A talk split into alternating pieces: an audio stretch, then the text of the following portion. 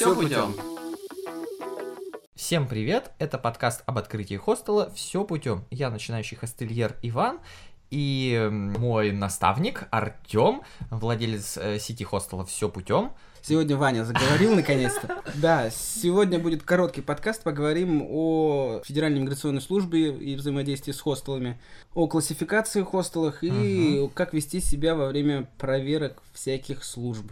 Ну да, да, интересно послушать, э, сам ты ходишь э, в эти места? В какие места? ФМС, налоговая, да, или пользуешься какими-то ну, программами? Начнем с Федеральной миграционной службы. По крайней мере, в Петербурге, в Сочи в Москве я точно знаю и уверен, что ходить ножками, носить документы в Федеральную миграционную службу очень сложно. То есть строить максимальное количество препонов, дабы люди не могли просто так ходить и регистрировать людей у себя непосредственно в хостелах, да, э, по закону каждый хостел, э, без разницы в жилом, нежилом помещении вы находитесь, обязан э, регистрировать всех приезжающих граждан, то есть российских, иностранных, без разницы, это обязательно. Если это делаться не будет, то большие штрафы на юридические лица и на ИП.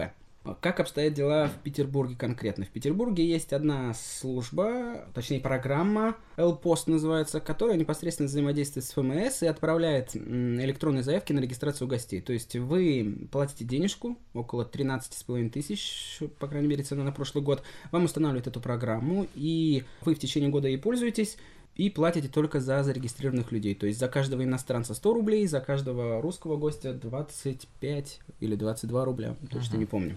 То есть вам не надо никуда ходить, вы сканируете паспорт, заполняете легкую анкету, отправляете на проверку, вам утверждают.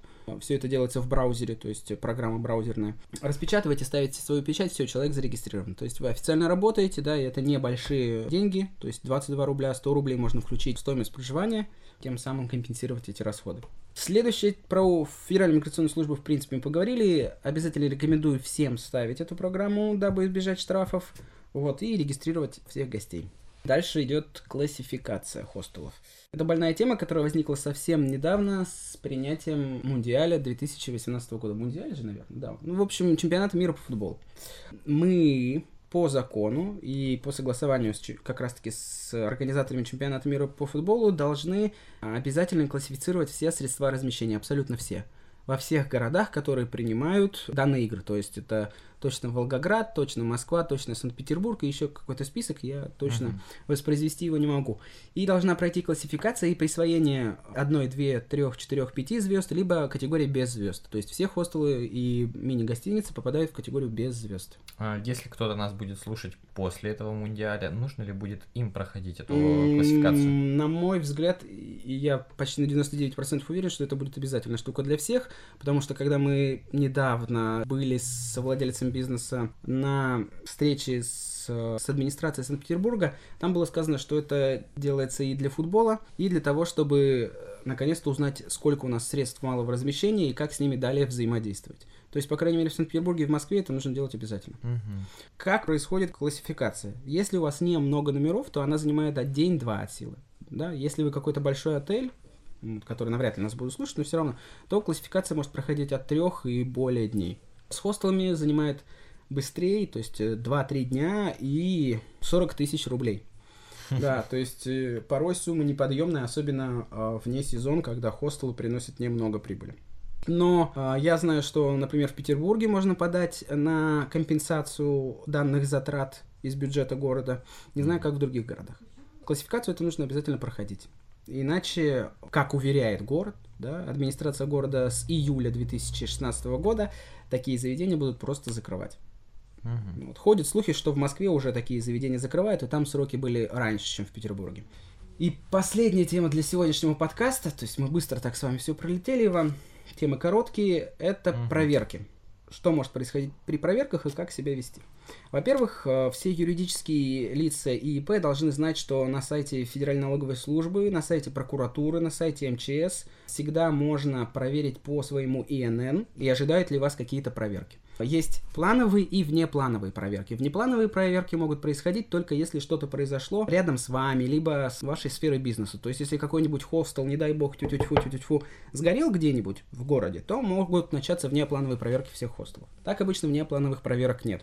Обязательно раз в год проверяйте на данных сайтах, будут ли какие-то проверки у вас происходить. обязательно заведите журнал проверок. И как непосредственно вести себя при проверках. Всему персоналу нужно дать четкое указание, что без вас ничего не показывать, э, никуда дальше кухни, общей зоны не пропускать. Проверяющий приходит, представляется, они должны показать документ, они должны показать предписание о проверке обязательно. То есть не может зайти человек с улицы, тыкнуть вам в лицо корочкой и сказать, что все, я проверяющий, сейчас я буду вас закрывать. А если это Елена Летучая?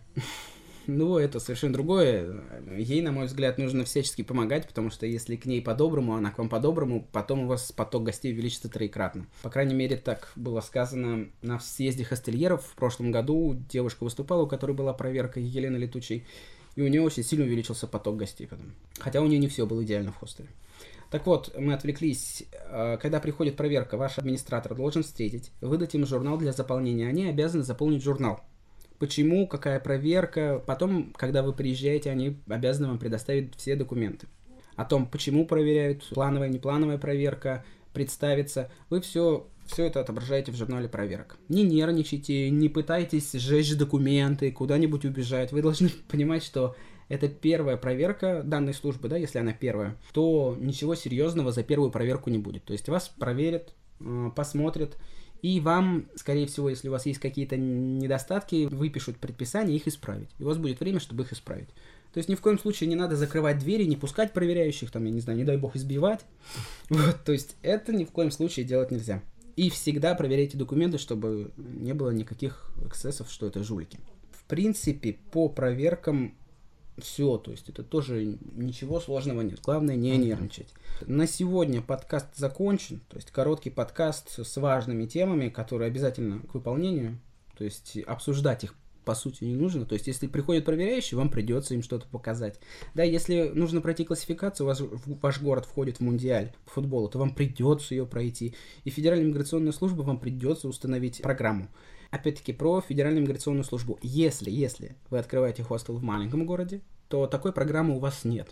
И, скорее всего, вам придется перед открытием сходить в Федеральную миграционную службу, вашу местную, и как-то с, ним, с ними договориться. Я знаю, что хостелы в небольших городах договариваются и носят все ножками. Там раз в неделю, раз в две недели. Угу. Вот. В принципе, на сегодня все. Спасибо Ивану. До, До свидания. скорых встреч.